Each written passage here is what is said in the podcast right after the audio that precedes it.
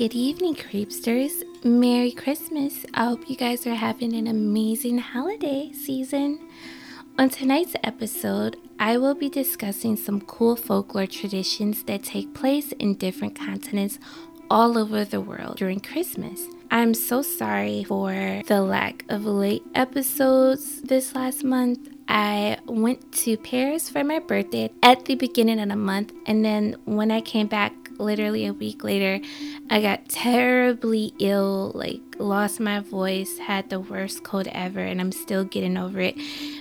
But my voice is a little hoarse, so that's why December I haven't really had that many episodes.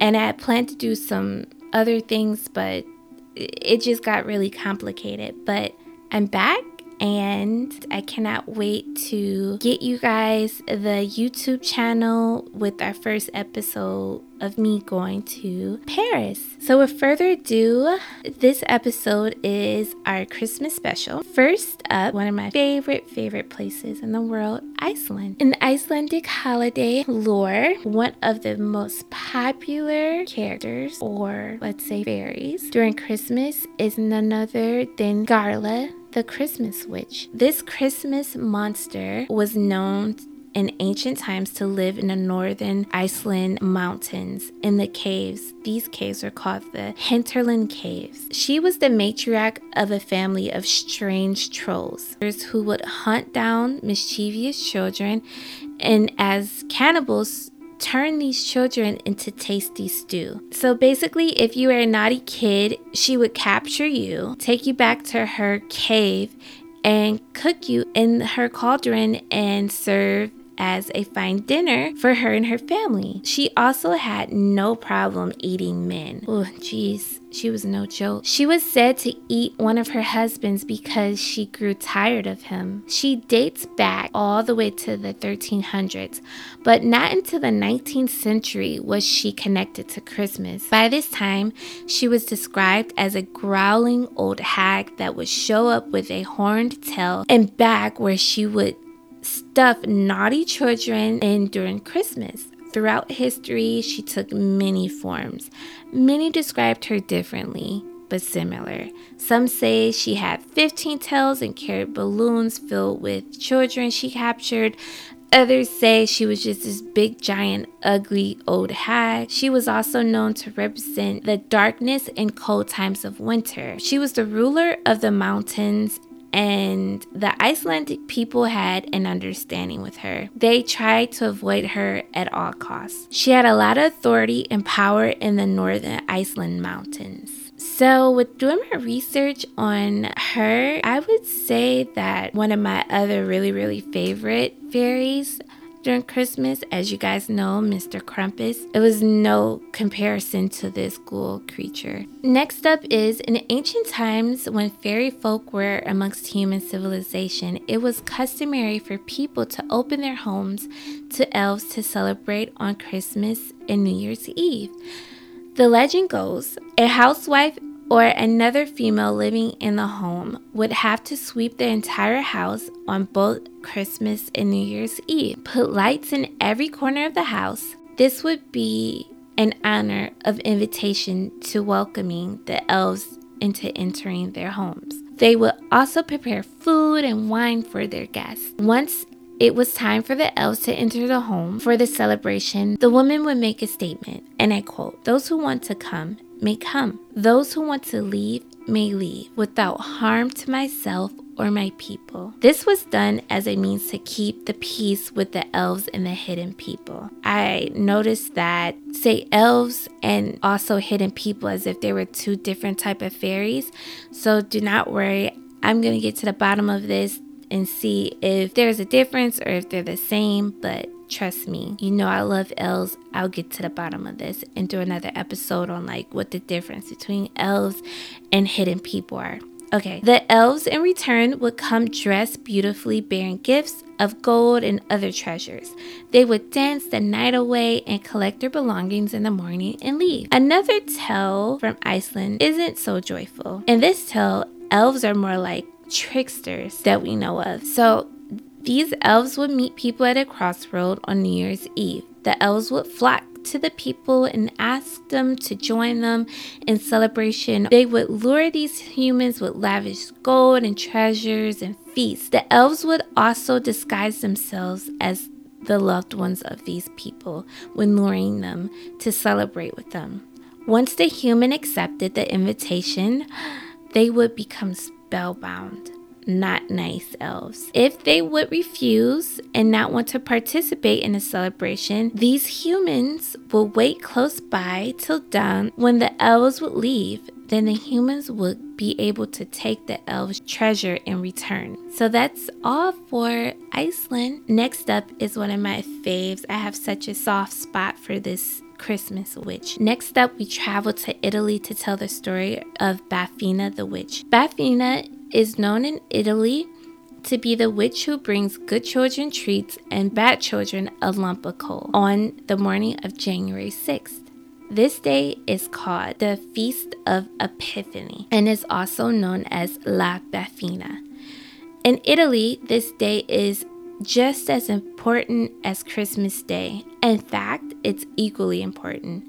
Epiphany marks the end of the holiday season paying homage to the day when the three wise men traveled to the manger bearing gifts for baby Jesus. Every year on this day, natives celebrate by reenactments of the tale of the three wise men. It is usually a big celebration in the city's center. Lots of goodies and entertainment. The story of Befana goes Centuries ago, fate occurred for, for the three wise men and Befana. She was known in her village for her hospitality and sweet nature. While the three wise men were traveling to baby Jesus, they stumbled upon her home for food and shelter.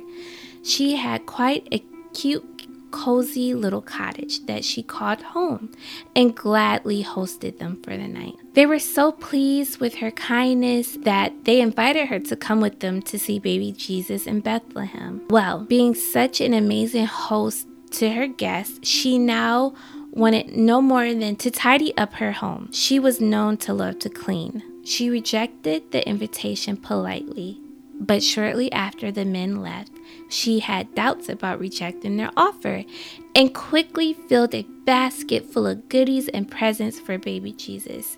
She started on her journey to catch up with the wise men. She followed the same star that they had described to her, but she was never able to find them or the manger. The legend has it that she is still out there searching for the three wise men and the manger. So this ties into Christmas that she is still out there every Epiphany Eve and searching. She goes to every house with children and leave candies to the good children and a lump of coal to the bad children. And that is it for the story of La Befana. I think she was such a sweet, cool witch. Next up, we are going to travel to the continent of Africa, starting with the Egyptians. Egyptian Orthodox Christians celebrate Christmas on January 7th due to the ancient Julian calendar. The reason for them celebrating on the 7th and not celebrating Christmas on the 25th as we do is because of the way that their calendar is set up. They fast for 43 days before Christmas this is called Lent fasting. During this time, they do not eat any fish, milk, or eggs. After church, natives return to their homes and have a special meal called feta. This meal consists of meat and rice. On Christmas Day, families visit their friends, neighbors, and celebrate. Next up is Ethiopia. You guys, if you ever have a chance to go to an Ethiopian restaurant or have a friend that's Ethiopian, go to their home for like a homemade meal. The way they prepare and eat their food is so beautiful. I love it. That's definitely on my bucket list to go to Egypt and Ethiopia. So they follow the ancient Julian calendar also, just like the Egyptians. They call Christmas Jana. They also fast, followed by having a church service that includes a feast and celebration of stew, vegetables, and sourdough bread. On ja- Jina, morning, known as Christmas to us, Ethiopians wear white cotton cloths called shama with colorful stripes. Although it is not common to exchange gifts, they participate in neighborhood gatherings to play games, sports, and enjoy each other's company. And lastly, we're gonna go to Ghana. In Ghana during Christmas, there is another special event that's celebrated. It's the end of the cocoa harvest that begins on December 1st four weeks before Christmas. Due to this harvest, at this time, it is considered to be a time of wealth. So, farmers and mines return home for the month to be with their families and loved ones. Another special tradition during this time that is celebrated in Ghana is the honoring of midwives. The local legend goes Anna who is said to have assisted in the birth of baby Jesus in Bethlehem, saved his life from a jealous Judean king. This story is told every Christmas in Ghana. Other than that, they celebrate Christmas just as we do in the US. They decorate, they have feasts, they go to church on Christmas, followed by a holiday parade full of community dancing and having amazing food. Okay, creepsters, that is it for episode 14. I'm so happy to be back and I am looking forward to the new year episode and just the new year in general. We have so much in store for you guys. Thank you for hanging in there this whole year, and I will see you at the beginning of 2020. Good night, creepsters.